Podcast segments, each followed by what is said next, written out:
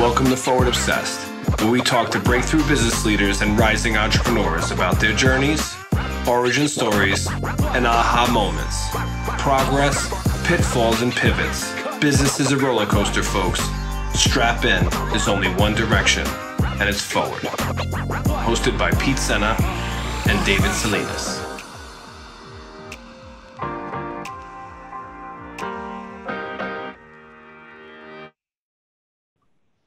So, everyone, thanks so much for tuning in to our first episode of Forward Obsessed. I'm your host, Pete Senna, joined by my co host, David Salinas. Hello, everybody. So, everyone, we've got a treat today. We've got our for our first episode, longtime friend and serial entrepreneur Topper Luciani is our guest today. Uh, Topper, welcome to Forward Obsessed. Thank you so much. So happy to be here, and really grateful that you thought of me to uh, to chat with y'all. Listen, man, it's been a journey, and that's exactly why we started this thing, just you know, by popular demand. So, for those of you that don't know, Forward Obsessed, this is really going to be an episode today um, about past, present, and future of, of, what it means to be an entrepreneur. So, Topper, your latest venture is Goodfair, where you're directing, you're essentially disrupt, disrupting the direct-to-consumer space by really capitalizing on the negative impact that fast fashion has caused our world. You're basically an online thrift store, if, if I'm sort of being quick on it. That's it tell us a little bit about what does fast fashion mean and why now disrupt this business? I mean, I want to understand that. Wow. Well, I have to put it through the lens of the internet, as we must. So, something that happened as Instagram kind of exploded is a cultural concept of never wearing the same thing twice and posting it all the time.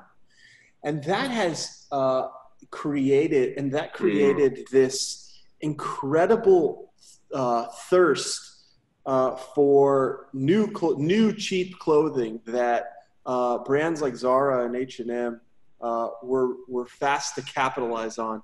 And what that means is they would take things from the runway, from the street, to their store in two weeks. So, so from concept to being on the floor of the store in two weeks. And that's why they call it fast fashion because uh, uh, trends have been changing so fast. The problem is making all these cheap clothes have an incredibly detrimental uh, effect on the environment. Uh, we're talking about dyes that pollute rivers. We're talking about carbon uh, and a whole host of other problems.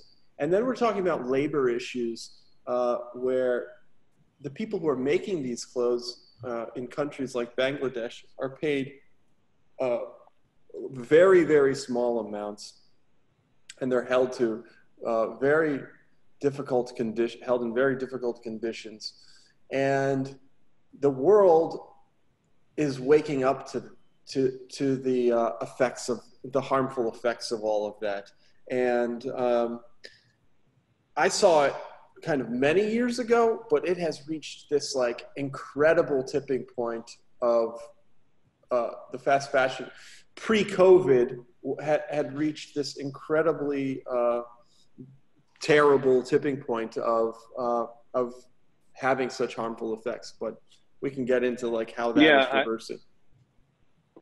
Well, I, I read it. I read some interesting stats. Topper it said ten percent of global carbon emissions are created by the fashion industry alone. Twenty percent of wastewater. Um, that the environmental impact alone is for fashion is equal to the entire uh, aviation and shipping uh, uh, industry combined, which is insane that people are consuming that much fashion uh, uh, to create that much of a footprint. And yet, these are some of the people that are screaming about uh, the environment all the time. You know, like what are we doing to the jungles? What are we doing to Australia? Uh, you know, what are we doing to all of these people? And yet they are uh, pushing fashion at, at a rate and, and, and consumption of fashion at a rate that's just unheard of. Exactly. And, and that's what I was thinking with, when creating Goodfair and, and getting on this used journey. And, and I mean, it, it also, re- my used journey really ties back to, uh, uh, the Sir Drake days that you guys know about, um, you know, back in 2008. There we go. I just, yeah, let's let's go there, Topper. Right. So, um, just for for those of the the folks that are t- tuning in now or in the future, you know, it seems like all your businesses have really explored this idea of disruption in retail and apparel specifically. Um, I think it's interesting just as a serial entrepreneur, you've, you've had just a really interesting journey. Can you take us back to the Drake days? So for just, and maybe tell the group a little bit about what was your thesis and vision for Drake as a, an online e-commerce, you know, really early in the game, right? You know, that was yeah. e-commerce in 08, um, you know, in digital was a, was a game, you know? It yeah, it was Bonobos was coming out, uh, who were transformative. So, uh, and, and it was the era of like actually right before Gilt or maybe during the Gilt days. But basically what happened was I thought that uh, I was making polo shirts for men and I, I, I wanted to be kind of a Vineyard Vines knockoff, but the concept was self-expression through the logo. So every season we would have different logos, uh, so like the flying pig, like the chainsaw, and the skull, as opposed to uh, um, expressing the brand through the logo. You would be expressing yourself. But um, what happened was uh, the economy collapsed in 2008, and I wasn't able to really survive. But more importantly, I, in reflecting on what I did wrong with that business, I realized that manufacturing was really not for me. It was not for me from a, uh, an environmental perspective. It was not for me from an operations perspective and a cash flow perspective.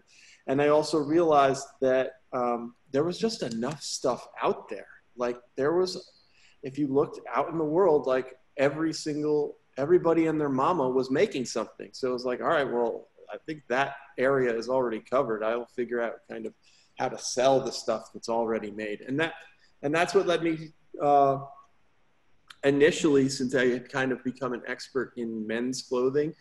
Uh, what brought me to ties, um, you know, and that was kind of so. I, as you guys remember, I had that eBay business called Emperor of Thailand. I was the Emperor of Thailand, um, which like Thailand, like I remember, I, I, I, I, yeah, I remember distinctly walking into uh, the makeshift shift office that you had. Um, you had bags of ties. You had boxes of you were trying to organize ties and and and create serial numbers for ties. You had a tie fixing station.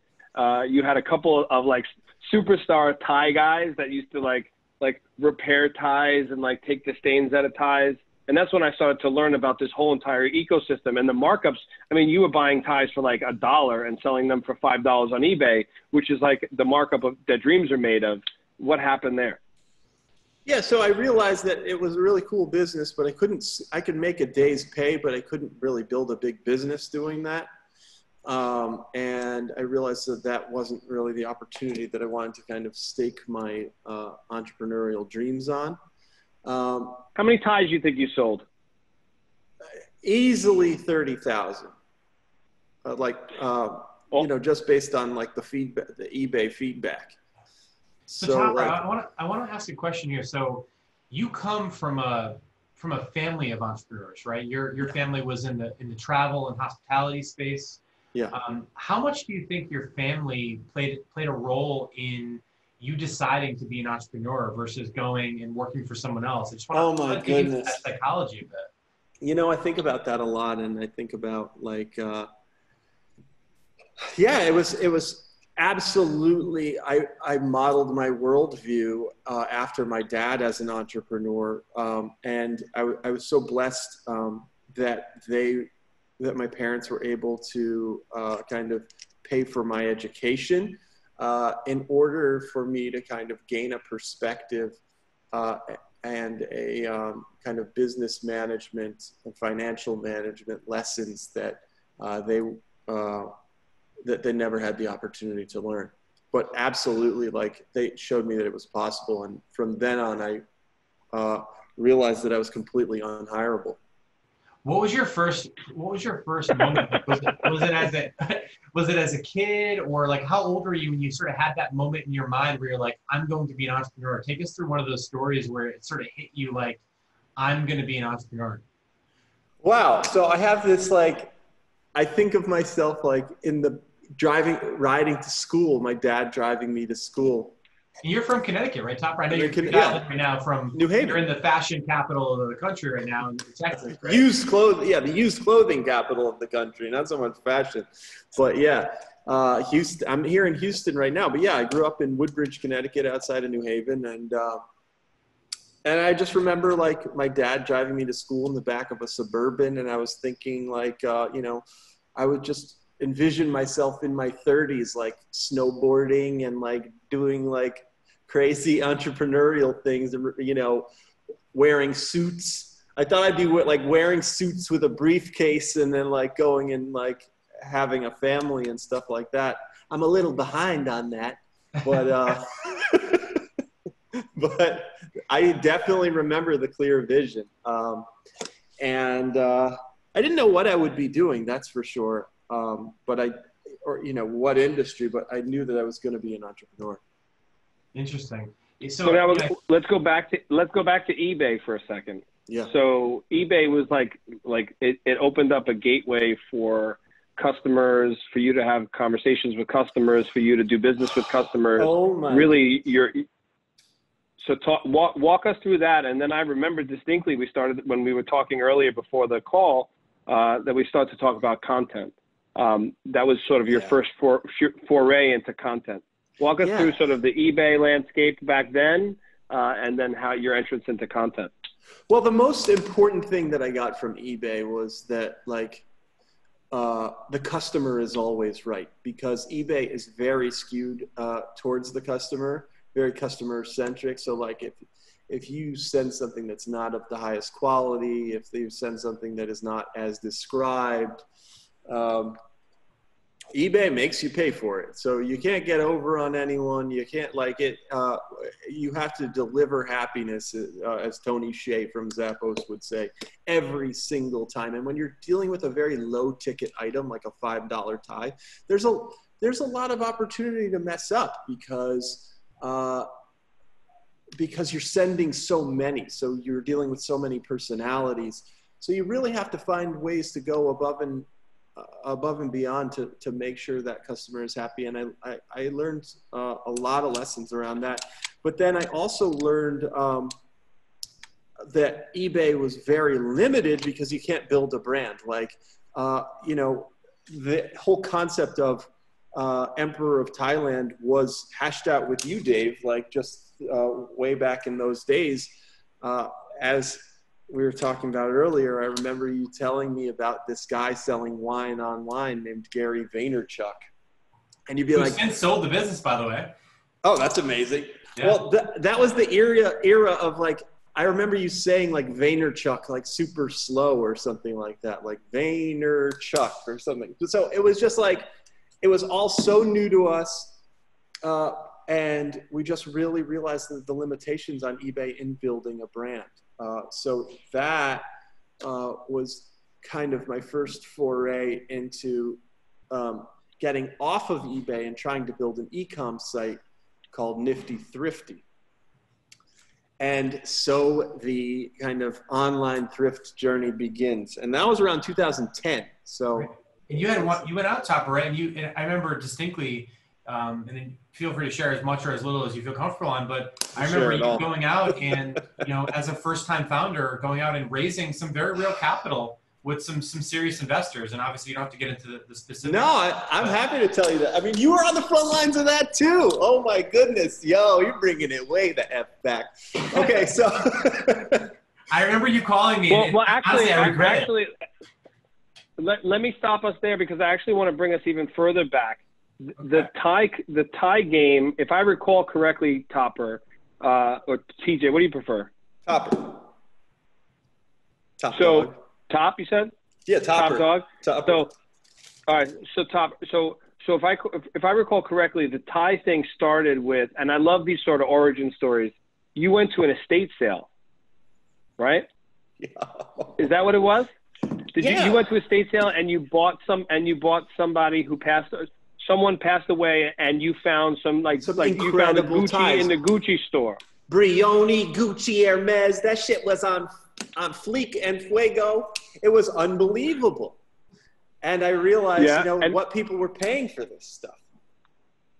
so, and then from there, so then you started going to estate sales, you started going online, you started going to garage sales looking for these ties. And then you had an aha moment because you found a low, was it local, was it, it was Goodwill, right? No, so it was a textile recycler in New Jersey.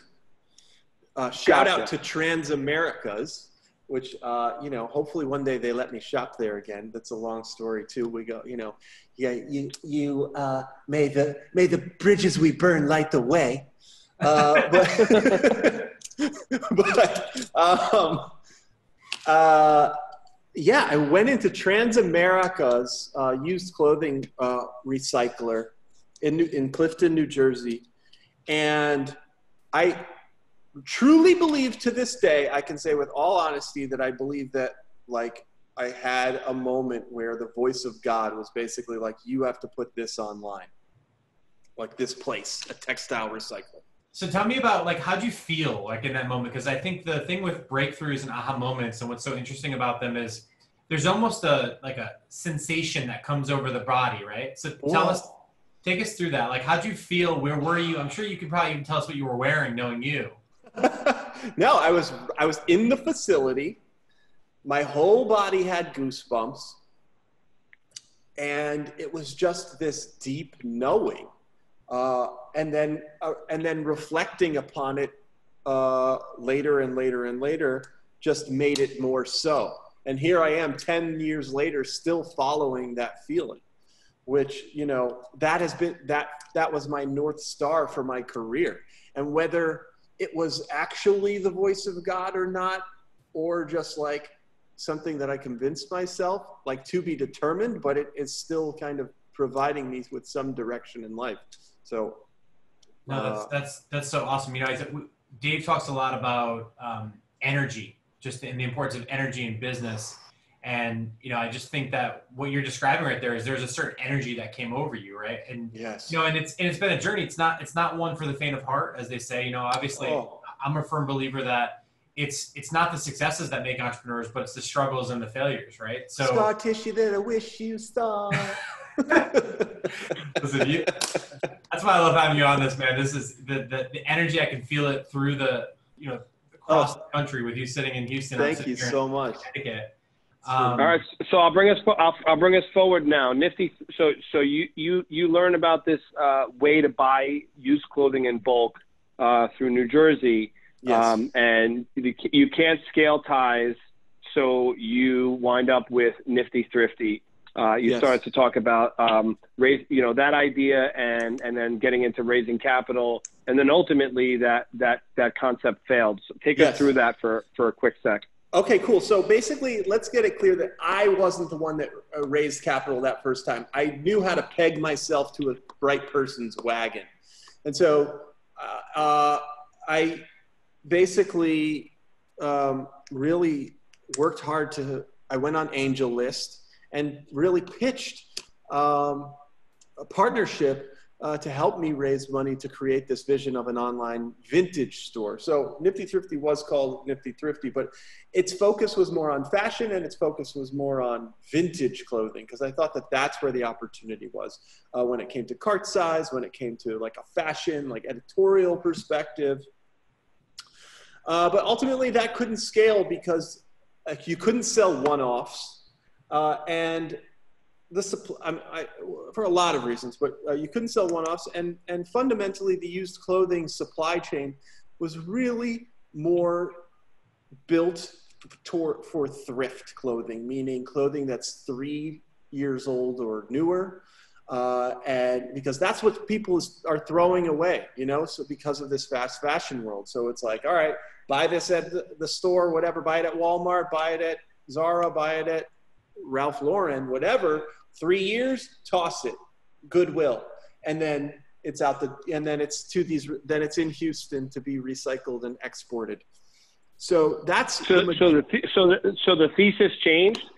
What else? What what else wa- did you learn? What what were like the top three lessons besides the fact that your thesis from vintage to thrift changed? Were there Yeah. any other major lessons during the during that process? Yeah. So then I, I realized that uh, you can't uh, you can't sell one-offs of something. So like so selling, TJ Maxx model wouldn't work online. Well, you could do it, uh, but I would do the I would do it as a mystery. So what you do, or or a surprise, and you try to kind of tighten the category and narrow it, uh, but you but not do the exact because what happens is uh, scrolling through millions of items is preventative. Uh, you know, people can't make that decision. Like no one has time to do that. They just want to be fed. And so, and that actually was another entrepreneurial lesson that I learned listening to a podcast, Raise Up, uh, from this guy named the dude Garrett Camp um, sure. from Uber.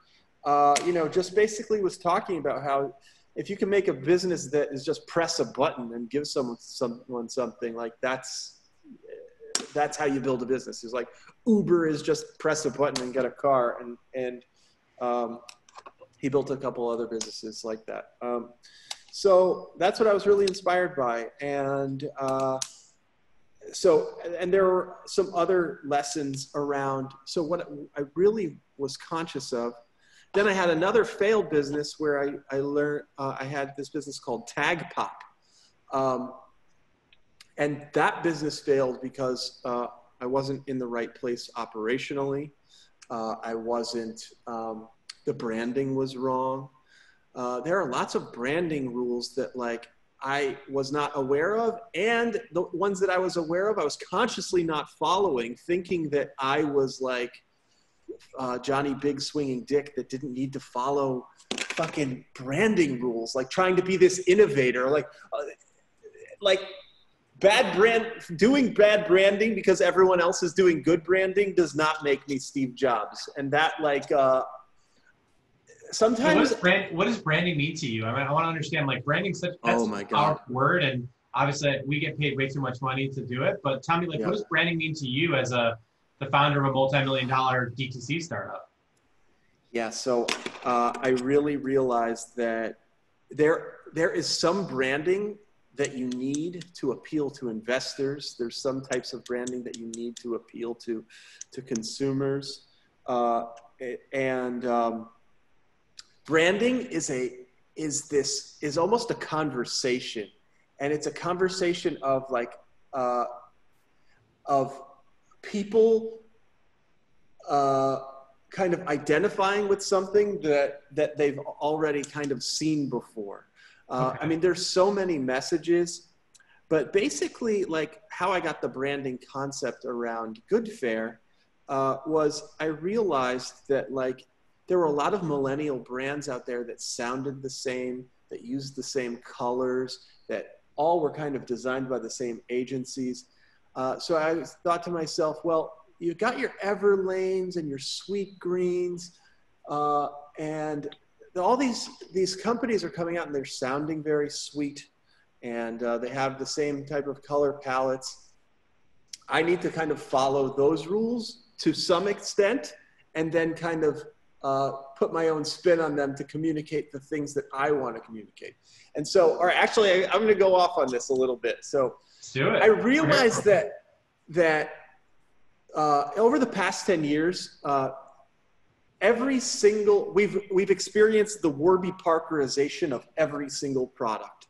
We've uh, so it's like pots and pans and uh, and apparel and um, go go down the list, name it, and it has been uh, created into mattresses. It's been created into a direct-to-consumer brand with the same branding, essentially.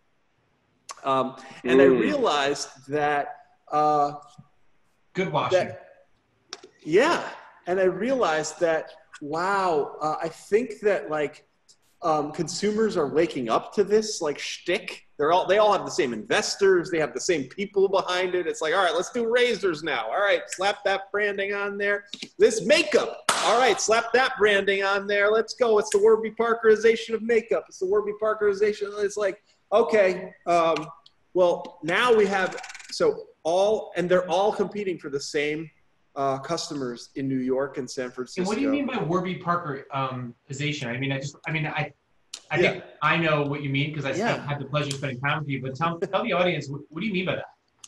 So I think that there are certain fonts and certain colors and a certain brand narrative uh, that has been tweaked, uh, but fundamentally uh, has been there's been a certain playbook that has been used for uh, every single product under the sun. Why do you think Uh, that playbook? Is it a works so well? playbook? I- Is it? Yeah. I- Well, I was going to say, is it? Is it? Do we think it's a playbook, or do we think that people? Is it? Is it the same agency, the same VCs, or is it a company going to an agency and saying, "I want what they have"? Right? Because quite often, uh, and Pete, you can attest to this.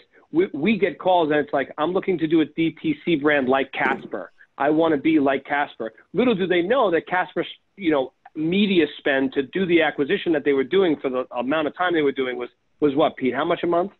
Well, I know they spent over a half a billion dollars on customer acquisition, Yeah. marketing. marketing Yeah. Look at the So filing. they're like, how do you how do you get that? You know, we want this growth. and How do we get this growth? And all of a sudden, you find out that they're actually spending half a billion dollars, and now they're struggling because everybody else and their mother that can make a mattress in China is figuring out how to stuff it in a box. Exactly. So Yo, you- that brings up the Wayfair conspiracy. Don't even bring up China and the box. Don't do it. Don't don't go. Don't go. We're not down going there. So, Don't go so, so, so why? good- So I, I love where you were going with that, and forgive us if we broke your flow. Just No, you'll never having- break my. Ain't nobody gonna break my stride. why? Why Goodfair as a name? What does Goodfair mean? Tell us, if, you know, what's the vision of the business, and why'd you call it Goodfair, and make some of the sensibilities and branding decisions that you did? Because I I just want to make sure we don't lose that here.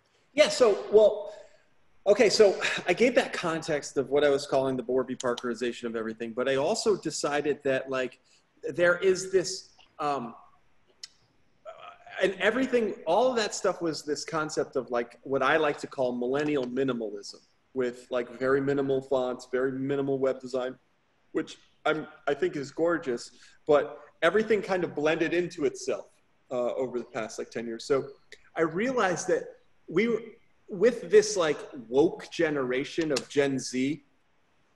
Uh, they were there was like this new spirituality coming out about a new this new awakening that was happening, and it reminded me very much of uh, what went on in the '60s um, with like uh, Ram Dass and like getting back to the garden as uh, you know it's like uh, we are stardust, we are lonely, and we got to get ourselves back to the garden. So, so I wish I wish our clients would come in and basically hit us with that kind of a brief, like let's get back to the garden. We got you. Like I love it. I'm feeling the vibe. How about you, Dave? exactly. So that was that was what I was really inspired by. Like I felt like a new hippie revolution was coming, but also whether that was coming or not, I think that there's certain elements of hippiness that are timeless, and there are certain brands that I really looked to that I wanted to emulate. Certain ones like uh, the Grateful Dead, uh, Dr. Bronner's, uh, Ben and Jerry's. Those brands to me, uh, like uh, were you know not shy with colors, not shy with soul, not shy with that human touch, and that was really important for me. Uh, and then as far as Good Fare, I wanted it to sound like Everlane and Sweet Green. Uh, so I just put a bunch of one syllable like foofy words together and whatever domain name I could afford. I mean, you guys know I started this with not very much capital, if you will. well, let's so get I was like. I can buy that goodfair.com. Topper, I love how modest you are. Let's get tactical for just for the audience listening to this now and in the future. I mean, you took this from zero to a multi-million dollar direct-to-consumer startup. You, you're you're right now you're powered by Shopify, which is taking over the world of e-commerce. The right? most lit. If you're not on Shopify, you are smoking on that la la lulu. But what I love about By that, the way, listen, this show is not sponsored by Shopify. yeah, no, this show is Yeah. not- but, but Yeah. listen, we've Magento. no, but listen, I I, I want to get Neither I wanna get tactical. beep beep beep. They got to pay for that. No, I want to get I want to get tactical and practical here because Yeah. listen, we've you know I've worked with all the major e-commerce brands, everything from Magento pre-Adobe, and now of course they're owned by Adobe. You know, Demandware be, got got scooped up by Salesforce, And then Shopify just comes Wait, remember you built the uh, good, I mean, the Serge website on OS Commerce. What you know about that? Yes, amen. It was OS Commerce with a Flash front end and a PHP backend. So yeah, no, I remember. Listen, You know the dilly. We, we, we can get listen we can get granular. I'll break out some code for y'all but but in, but in all seriousness i think you know shopify's taken over the world right? Because they, they've made they've made someone be able to spin up a site whether they're selling you know trendy water bottles like i've got here in front of me or consignment sort of secondhand and third hand clothing on on goodfair Mm-hmm. how do you go from like starting your first Shopify site to, you know, doing millions of dollars? I mean, what's it like now? I can only imagine what it's like. Well, actually, I can't imagine because I do it every day. Like looking at the stack that you've got. So you're rocking Shopify on the ecom platform. You've got Klaviyo on the email marketing flows, right? Mm-hmm. Yeah, Klaviyo is so important. It's a little bit complex to like start, like get it. It's a lot to like put together because you want to have the flows going, like you know the cart abandonment and then the browse abandonment, all kinds of different, uh, uh, different kind of emails that that are really uh, important. And but once you kind of get those up and running, like Cla- Klaviyo will just make you money, and and it's uh, I can't I can't um, recommend them enough. We love Um, that tool. And, and, and talk to us a bit more about like, so from a stack perspective, obviously it sounds like the, those are the main tools. What are some of the other like awesome tools that you've got in your arsenal for someone that's looking to just really turn it up when it comes to, to e-commerce the way that you have? Yeah, so if you're fulfilling for yourself, I recommend ShipStation. Uh, we use that. It's a it's a great uh, shipping uh, software. And then get wrapping your brain around your your numbers uh, is really important. So like, oh wait, but before I even get into that, I'm reminded I also need to plug um, an app called CartHook. Now, oh my cart- God, so good, right? R- Yo, that talk about a game changer. I mean, I like what they do is they take the Shopify um, cart, which is like a two or three page checkout, and they just consolidate it to a one page checkout with like little modules that you can you can edit, and that four hour conversion has been monumental and and uh, you know pays for itself the first day. I wouldn't go one day without without CartHook. Awesome. Um, and then we also use this um, customer service uh, app called Kustomer that ties together like your email and your social media and um, not Instagram though, not Instagram DM, which is a pain in the butt, but like it brings it all into one place so you can kind of scale your your um, customer service requests. Um, let's see, what else do we use? Uh, we use um, this thing called Order Metrics, and um, that is a great tool to kind of help you wrap your brain around like your daily metrics. Uh, so you got to like Let's talk about metrics for a second. You know, the, the, the, the great Peter Drucker talks about, you know, what gets what gets measured gets uh, gets improved, right? You can't Yes. you can't improve what you don't measure. So as a as a startup founder and a CEO, when you're looking at metrics, for for those that are either successful, you know, folks like yourselves, or someone that's just getting started, what are some of the metrics you think that matter for direct to consumer today? I mean, I want to hear it from you. We've obviously got our opinions, but I want to hear it straight from from the the nest. Yeah, well, it definitely depends on what product you're using, but you know, things to be mindful of, or you know, your CAC, which is your cost of buying a customer, your LT motherfucking V. Um, hold on, excuse me. Um, So customer acquisition cost, lifetime value. Just Yeah, exactly. And that don't don't don't pick up on the swag that we, that you do. and then so you, you want to talk about your cart size. You want to talk about uh, like um, your margin per order, like what it ta- the cost to pick, pack, and ship an order. Um, there are all kinds of different economics that like uh, have been important to different direct to consumer brands as they've scaled and the, as they've raised money. For us, uh, you know, we're on the path to cash flow positive and and uh, you know we've we've been hashtag blessed enough to raise some capital, but we don't want to be dependent on on raising capital to grow because it's a whole new world out there. Um, you know, the post WeWork, post COVID world um, is not just about you know kind of a post Casper world. You know, it's just not about lighting investor money on fire to grow. I'm really inspired by um, lots of different. Uh, uh, direct to consumer brands that have grown without raising any or very little money. And we try to, uh, we try to kind of create a culture of frugality here. Uh, why did that happen though, Top, Topper? Tell so so dig into that because that's something that you and I, I, I remember distinctly. We had our walking by the river. Yeah, I remember walking Don't by the river.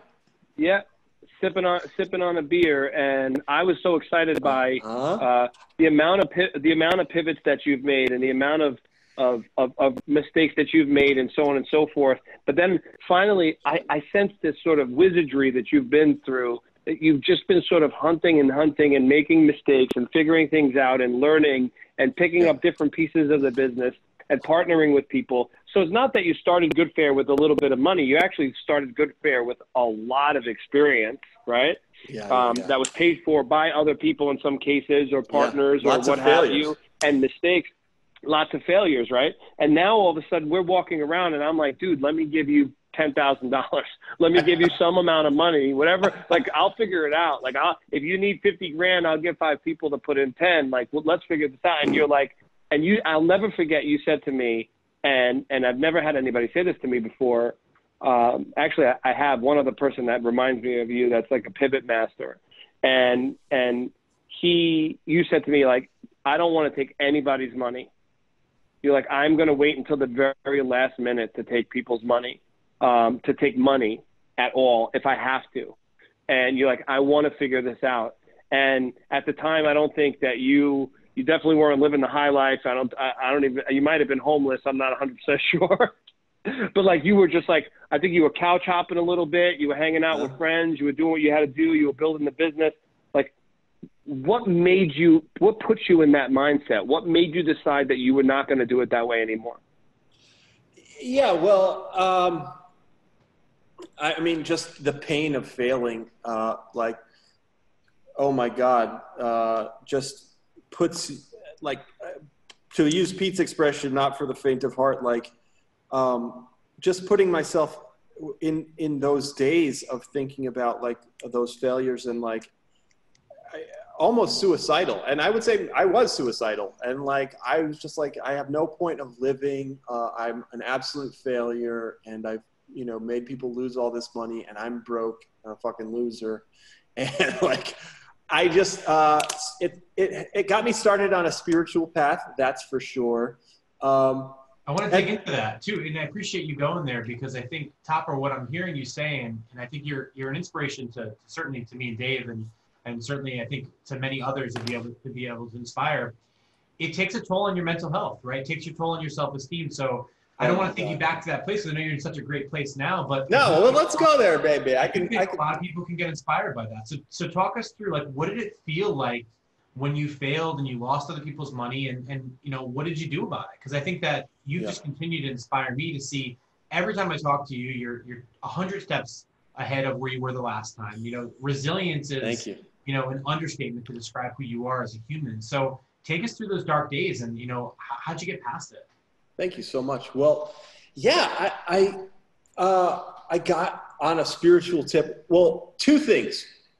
Two things real like I've been on a spiritual path for a while, like uh, um, teachers like Ram Dass, uh, this book called Think and Grow Rich, which you guys know about, obviously, and then um, this uh, this other like crazy lady who channels spirits called Abraham Hicks. I'm really into that one too, but we'll get into that.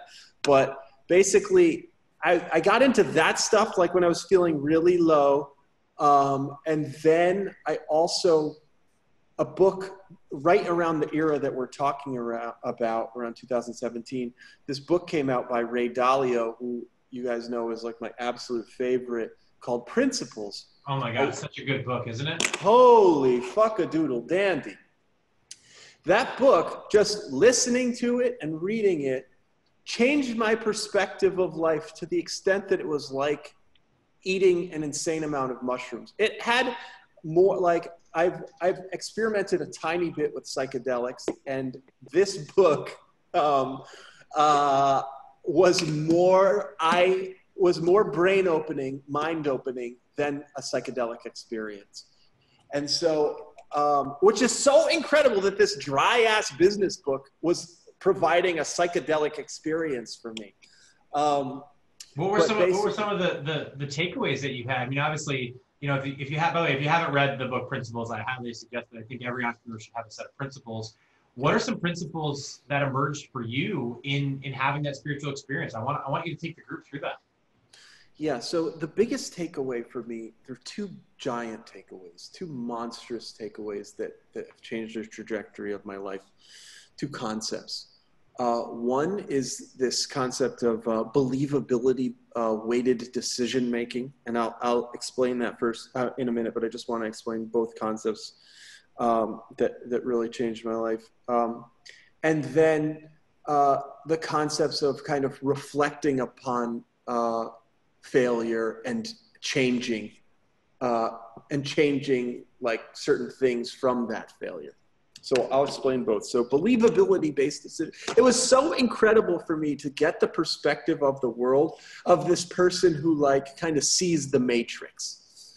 Um, and so I think I had to be in almost a broken place to have my heart and mind open to uh, to the lessons in his book, because a lot of what is taught in that book is like very, you know, would require a lot of change in a person uh, in order to kind of, if the, everyone thinks that they know how to, like, they should be perceiving the world. But like, if you can perceive it a little bit like, you know, Uncle Ray Ray, as I call him, um, you know, you're, you're that much better. And I, I attribute the little success that I've had so far, uh, uh, a lot of, a lot of that uh, has uh, been because of those lessons in that book.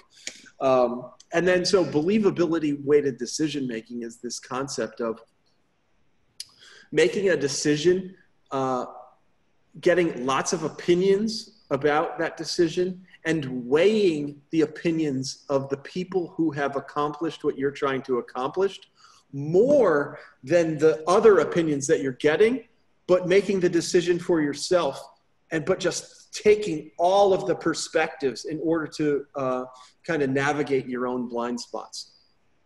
And that to me, and not tying uh, your ego or your identity to uh, outcomes. So, like, um, you know, yeah, you made a decision, um, but that's not you as a person uh, you can change that and edit yourself and edit the decisions you're making and that sort of thing and and get a positive outcome as long as you keep trying. I love oh. that. I love right? that. it's so freaking litty. There it is. Let, oh. clip that clip that clip that bitch and turn it into a viral meme. But I think, that was a good one. That was that was amazing. I want to i want i want to go ahead pete. No sorry Davey. it's, it's challenging not being in the same room. I apologize there. Top one thing that you said that that really struck me is talking about believability. And I think, you know, one of the things that often times a lot of entrepreneurs will will be labeled is, you know, egotistical or overconfident or that sort of thing. You know, what I think is particularly interesting is just this idea of as entrepreneurs, we struggle with this idea of, you know, am I a fraud or am I a genius? And in some cases, I think that that that pendulum is often swinging in different ways. I want to talk about believability because I remember early on when I when I saw you, um, it was during the rise and fall of Nifty Thrifty, you know, one of your previous businesses. And I remember everyone was sort of not believing in you, but you had this almost hubris.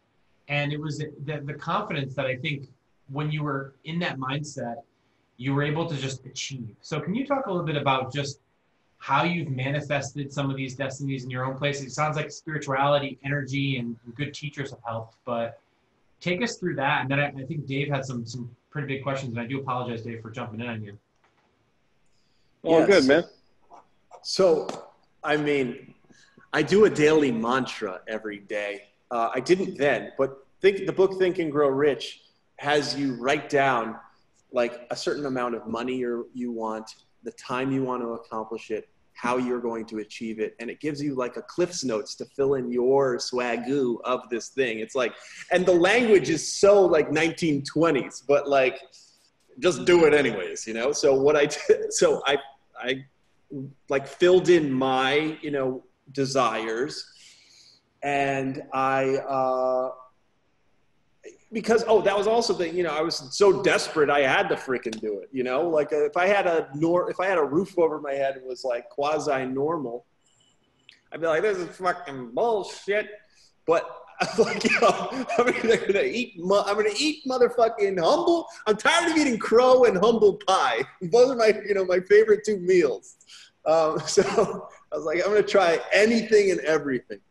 So um, I uh, wrote, I followed this this mantra from Think and Grow Rich, and now I have it, you know, framed in my bathroom. I say it in the shower. I say it when I go to bed. I say it anytime I'm waiting in line somewhere.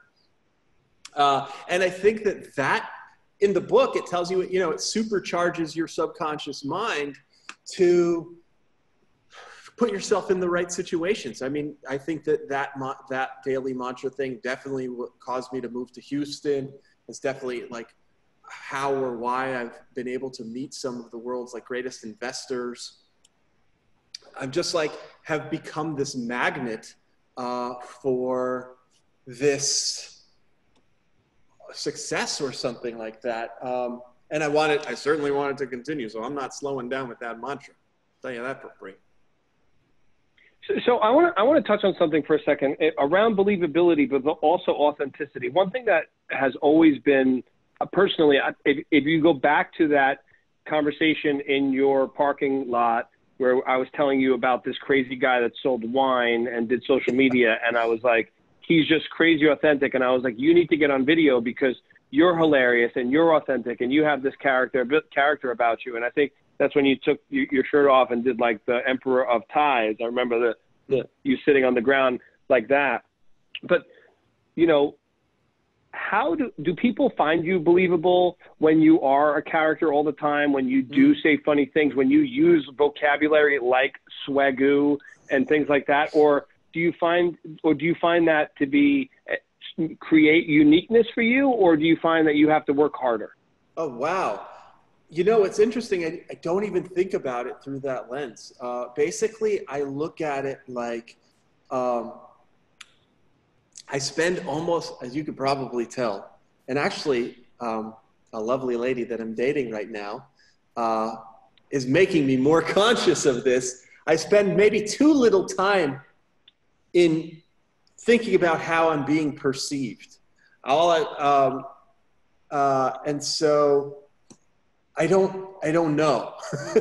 uh, but basically, all I know is I'm trying to create believability in or by accomplishing certain things, and in in having in accomplishing those things, hopefully.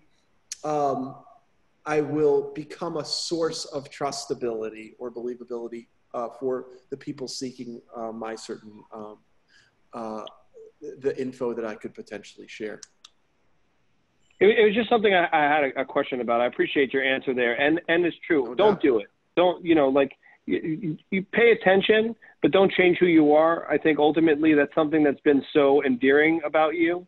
Um, Thank you. Something I love because through if people really pay attention, if people give you the time of day, if they're intelligent enough, they see through and they see what you were and see what you are. And the reason why we were having that beer and you were telling me about this journey you were taking, and I was telling you, hey, I want to invest in that. I want to figure out a way to be a part of that, is because it's not craziness. It, it, it maybe it is craziness, but craziness in a beautiful way. It's pure. It is genius, and it was clear to me that Goodfair was going to be something uh, hot. I remember you were just like, you. I got a name for it. I don't know what it's going to be. I don't know exactly how it's going to come together, but it's going to be called Goodfair. And I remember we were talking about like talking to like uh, regional uh, like um, uh, Salvation Armies and stuff like that. you remember those yeah. conversations? Of course, of course. Yeah, like so it's amazing. It's, it's, ama- it's amazing. It's amazing how you've come around to that. So like, let's talk about that. Like, you've literally had you know four or five businesses. You've probably had about you know 15 or 20 different pivots within those yeah. businesses alone right Fuck. like how do yeah. you know when that what how do you know when the time is right to make the jump how do you know when the time is uh like hey i i gotta i gotta switch course and how and and and how do you make sure that uh you're being fearless about it uh and yeah. committing to the to the to the course change oh my goodness um I think that just trying to help me understand that question a little better. So, so for example, we were outside. We're talking about talk. You, you were talking to a guy who ran uh, regionally. Was it Goodwills or something like that? Yeah, yeah, yeah. And that was where you were going down. And now you've you've ultimately landed uh, with a different recycler. Is that correct? Many different recyclers. Oh yeah. So basically, that's so interesting. Yeah, because before I moved When, to when did you give up on that? yeah, uh, basically when I just knocked on the doors and tried tried to make it happen with them, my vision, and it just wasn't working. So I was like, okay, I'll just try something else. So then I moved to Miami. I don't know if you remember that part. So I moved to freaking Miami with no motherfucking money again, and tried to get in bed with this other recycler. So we're, Pivots, we're pivots, pivots. yeah. Pivot. Oh my goodness. So, oh, so many crazy stories. Yeah, I think that uh, just having an open heart and an open mind, I, I look at myself as you know the flute of God. Just play me, baby, and just like uh, if I can. if I, Is it, is it, is it so so is so is it feel? Is it a feel thing? Like how would you Yeah, definitely. how would you like- describe to so so we're we're we're making this show. Let me just tell you a little bit about it because you're the first episode of the show, right? So we're making this show not just for entrepreneurs and startups, but we're also making it for for big thinking business leaders, people that Mhm. have to go against the grain, people that have to know when to throw the cards in, people that need to know when to take risks. Um, because it's something that they don't do. It's the reason why you're hearing about all these major companies go under right now because they don't have leaders like you. They don't have big thinkers and they don't have people that lead with feel. They, they have just people that lead with corporate manuals and MBAs and MBAs, right? Yeah. What is, it, it's a feel thing for you. So what what is it it's oh. instinctively like? Is it is it a gut? Is it like No. a mental like no, fortitude? Is it giving up? No, yeah, it's two things. It's one is you have to burn all ships of retreat. So like there's no motherfucking turning back. Ever. Wow, So Wow. that's one good thing. quote. Now I don't I don't know if like some like smart people would do that, but that's just been my whole thing.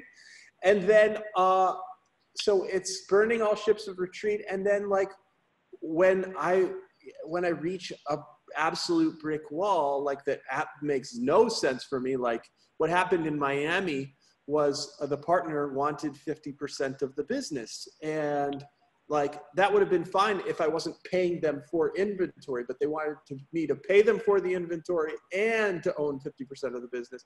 So that to me, like, yeah, I could have made it work, but it didn't tickle my pickle. So I was like, all right, I'll go uh, to Houston. And then I partnered with this incredible recycler here in Houston. But then um, once they like caught a whiff of venture capital, they tried to get a giant chunk of equity too. Um, and that's a funny story that I'll tell you off the record. Um, but basically, um, I can't wait. yeah. So then I was like, oh man, I have to go into my own warehouse now. Um, and that was before I had any money, but I just had to do it. I had to try. And so um, I've just like all these situations of just being comfortable getting kicked in the in the gut. Um, and then oh, another huge thing that I've kind of learned is this kind of lesson of soothing myself because if I'm in an absolutely horrible place, mentally, emotionally, like the world is crumbling, um, I'm going to soothe myself because a lot of it is in my mind. So, like, a lot of it is how you perceive stuff that's happening, not so much what's happening. So, like, if like everything around me is chaotic and it's it's affecting my mental uh, and emotional health, homeboy's gonna go fuck around and take a nap. And like, uh, I'm just gonna, you know, like I've gotta because if I don't have cl- if I'm not doing, if I'm not taking my actions from a place of clarity and joy, uh, then I know for a medical fact that I'm making the wrong decisions. So I just, you know, just one little kind of pro tip that I do that, you know, Zuckerberg, I don't know if he's doing that type of thing, but like that's what I have to do at my at my stage. I think I think just Well, he's going surfing with an unusual amount of uh, SPF. I saw that. Unbelievable. so Topper, I know I know you've got you, you've got an amazing business that that you're running right now. You're literally you know just a few thousand square feet away from from your warehouse right now. I love I love the fact that you're in it. I'm in it. Yeah. You know, Elon Musk talks a lot about that sort of living on the shop floor as you need to, as they say. We've only got you for a few more minutes before you run off. Um, so be, I want to make sure just to say thank you again Yo, um, thank you. Sure. I love kind of indulging in myself, my own story. It's kind no, of this ridiculous. Is, this is killer, man. It's your congrats on all your success and, and and congrats on sharing your failures. I think that that's something that's going to be different about this show than every other podcast. Is that we're going to get into to the grit and the hustle and the good and the bad. You know, with thank that, so much. David David said how you are a big thinker, and I want to make sure we get tactical and practical for a second. You are acquiring some of your greatest customers off of TikTok right now yeah, right? yeah, You you have literally taken the idea of what is best practice. You've broken the book, and and hence you're killing it from a P&L perspective right now. So congrats. How do you acquire customers on TikTok? And like, you know, talk to us about how we can take advantage of that before you know it gets canceled by uh, the American government. Yeah, well, uh, I think TikTok is the last bastion of social media that has actual a little bit of viral reach. So the best way I would approach it, and the way Goodfair approached it to begin with, I'll give you guys my absolute playbook, was we said, hey guys, here's this amazing new platform. The whole world is saying they're too old for it, they don't know how to use it, but there's also this enormous, enormous population that's on it. So, do we feel like we don't know how to use it? Absolutely. So, let's really take the spaghetti uh, principles and throw spaghetti against the wall and see what sticks. There are no, we, I literally said to my team, there's no rules. Everyone on the team has to spend 15 minutes a day on TikTok so we all can know what the F it is. And then we just have to start creating content. If you're gonna, you know, sing a song, if you're gonna, you know, brush your teeth, whatever you are doing, there's nothing off limits. But oftentimes with a brand, they're so paralyzed with, you know, creating brand friendly content, uh, especially because we've kind of been brainwashed by Instagram uh, to, to have such this polished image. But what we learned about TikTok is that it's a lot more of accessibility. It's a lot more of like showing behind the scenes of your life and not so much this elevated life. And um, is that a good brand? Is that a Goodfair branded page, or are you are you sort of tapping influencers? I want to understand the, just the mechanics of that uh, get a lot of questions from the audience on TikTok for user acquisition. So take us through that. Oh yeah. So I would, um, depending on the product, uh, we have a multi-pronged approach. We do it all on TikTok. I don't want to get too into our secret sauce, but like we've got influencers, we're making our own content. We got people making content for us, and a host of other. What things. about ads? What we about even ads? we even fuck around with paying them. we do it. We do it. I said it. Um, uh, because you know whether it's probably so they're tracking. We have not we have not seen as successful uh, on our paid marketing with TikTok, but I think that's more of a function of our ability to track uh, the the actual acquisitions than uh, its effect, its actual effectiveness. And I think you know it's just a young company that's still kind of tightening its pixels. So you're saying sometimes the attribution lies. So sometimes that you're getting it more lies. It's full of malarkey. Yeah, exactly. So tell me, tell, tell me a little bit about that, just in, in closing, because we're just we're just about running out of time, which is great. Is so you're you've got influencers. There, what types of things are they doing in in the in on TikTok to sort of get that for you page and that sort of thing? Um, wait, say that again. Just what types of ways are you using TikTok to sort of drive people back to make that Goodfair purchase? Yeah, well, you, you just want to people to be talking about your brand. You want people to be in any and every way possible. I can't stress that enough. So it's unboxing videos, it's uh, inserting yourself into social conversations, it's commenting on certain videos as the brand literally any and every which way you want to kind of spread yourself uh, because TikTok will elevate you if they see that you're kind of using it. Um, it's just how the system works right now, where, you know, Instagram, it feels a little bit more pay to play. Makes How, sense. how are you dealing with your influencers? Are you using any influencer management platforms? Is it all hand-to-hand content uh, uh, combat, or uh, like what? How and and what have you learned about the influencer space so far? So it's very interesting that you said that. So our our uh, influencer marketing manager, our influencer manager, just hit me up today, uh, wanting to use this software called. We're just doing it on freaking spreadsheets right now. You know, till now, uh, but they just hit me up with this uh, software called Grin, which is looking really good. We're probably going to sign a contract with them, but they want like forty grand a year. But it's worth it if we don't have to hire more people, and the tracking is great. But you know, Jesus Christ, my uh, wrists are getting sore from writing all these checks. Absolutely. Now, what have you learned about the influencers? What, like, so for, just as an example, I ran an Yeah. influencer campaign for a brand. Really, just gave them some strategy. I saw someone with, you know, sixty thousand followers on Instagram uh, and and one point five million uh, follower uh, subscribers on YouTube put out a video and just crush with orders, like literally crush. But they were mostly low cost orders, but they did volume, like high high volume, like 10x to everybody else that Wow. had much more followers on Instagram, much more uh, uh, subscribers on on platforms, but just clearly didn't have those people didn't have the same influence. Um, like, how are you judging that? How are you making those decisions, or is or is it essentially just a feel thing? I'm really my believability with this question is very low. Uh, I would say I would kind of direct you to our uh, our manager um, Rebecca, who's very lit. She's from uh, we hired her from Fashion Nova, and uh, like the, you know I, I I can't tip my hat enough to a brand that has kind of cracked the code on influencer marketing enough, uh, and so. Um, right now we're still in kind of spaghetti mode. We're we're throwing shit against the wall. We're throwing spaghetti against the wall and seeing what sticks. And and also like um, we're not pigeonholing ourselves to fashion influencers. We want grandmas. We want uh, kids. We want uh, a lot. We want to catch a cast a very wide net uh, with our influencers because of what a wide net uh, online thrift is. So it's really just an R and D play because the the landscape is changing. I remember where you used to put all your budget into Facebook. Facebook's probably a dead zone for you now, right? I'd imagine I- Instagram.